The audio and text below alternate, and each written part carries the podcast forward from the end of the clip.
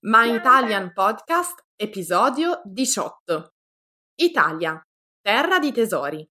I patrimoni UNESCO. In questo episodio parleremo dell'Italia e dei suoi tesori artistici e del territorio, dei siti UNESCO più famosi che non dovete assolutamente perdere. Ciao, benvenuti a My Italian Podcast. Io sono Sabrina. Io sono Cristina e siamo le vostre insegnanti di italiano. My Italian Podcast è lo strumento per ascoltare ed imparare l'italiano in modo divertente, semplice e accessibile.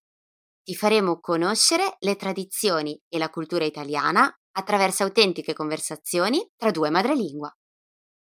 Hey you! Welcome to My Italian Podcast. Here, you can listen to real Italian conversations by native speakers. If you don't speak Italian yet, don't worry. Just subscribe to our newsletter to get more contents and the transcripts of all of our My Italian podcast episodes. Sigla!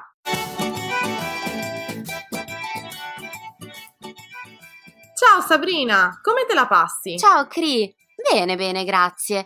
E tu cosa mi racconti? Tutto nella norma, dai. In settimana ho lavorato e mi sono rilassata con qualche passeggiata.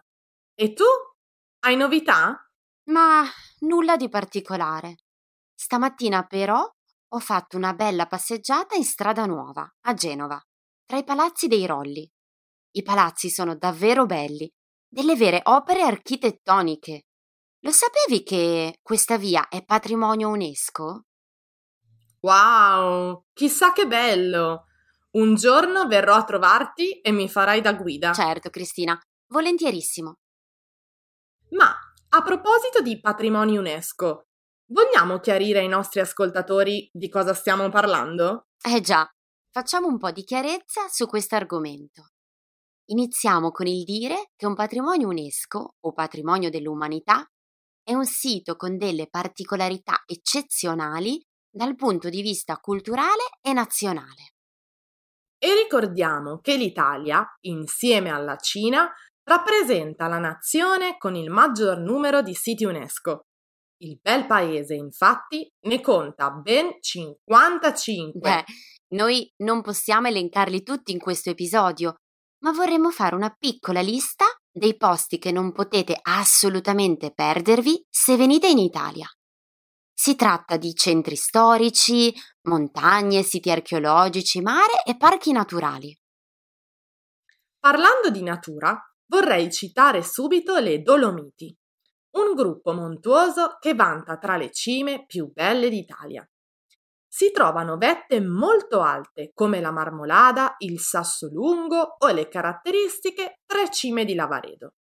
Le Dolomiti hanno colori fantastici, sembrano quasi dipinte e sono splendide sia d'estate che d'inverno. Sono d'accordo con te, Cristina. Assolutamente da vedere. Hai parlato di montagna, ma se vogliamo parlare di mare, invece, citerei subito la costiera amalfitana, un altro patrimonio UNESCO italiano. È un tratto di costa affacciato sul Mar Tirreno e comprende diversi comuni, come ad esempio Amalfi, Positano oppure Ravello. È un tipico esempio di paesaggio mediterraneo, di grande valore culturale e naturale. È molto affascinante passeggiare tra le vie strette dei borghi colorati, sentire il profumo di fiori o ammirare il blu del mare. E un altro sito UNESCO costiero si trova in Liguria, alle Cinque Terre. Anche qui siamo in presenza di una costa rocciosa e frastagliata, con casette arroccate a picco sul mare. Ma se invece vogliamo parlare di borghi e paesini spettacolari, non possiamo non nominare i sassi di Matera. Si trovano in Basilicata e sono stati definiti come il più eccezionale esempio di insediamento trogloditico nella regione Mediterraneo. Qui ci si perde tra le viuzze e le case scavate nella roccia. Un vero ritorno al passato, precisamente al Paleolitico. E un altro ritorno al passato si ha anche visitando la Valle dei Templi, oppure i siti di Ercolano e Pompei. La Valle dei Templi si trova ad Agrigento, in Sicilia, e ci riporta ai tempi della Magna Grecia, mostrandoci acquedotti sotterranei, templi e le necropoli del passato. I siti di Pompei, Ercolano e Torre Annunziata, invece, ci riportano all'antica Roma. Queste antiche città sono state sepolte dall'eruzione del Vesuvio del 79 d.C. e sono rimaste proprio come allora, con le sculture, i mosaici, le pitture, i teatri e le terme. Davvero un sito da non perdere. Eh sì, ricordiamo infatti che l'Italia è anche terra di vulcani. Nelle isole Eolie, ad esempio, si trova il vulcano Stromboli e in Sicilia si trova il vulcano più attivo d'Europa, l'Etna. Ha ben 2700 anni di attività eruttiva. Ho fatto un'escursione sull'Etna un paio di anni fa e devo dire che è davvero emozionante.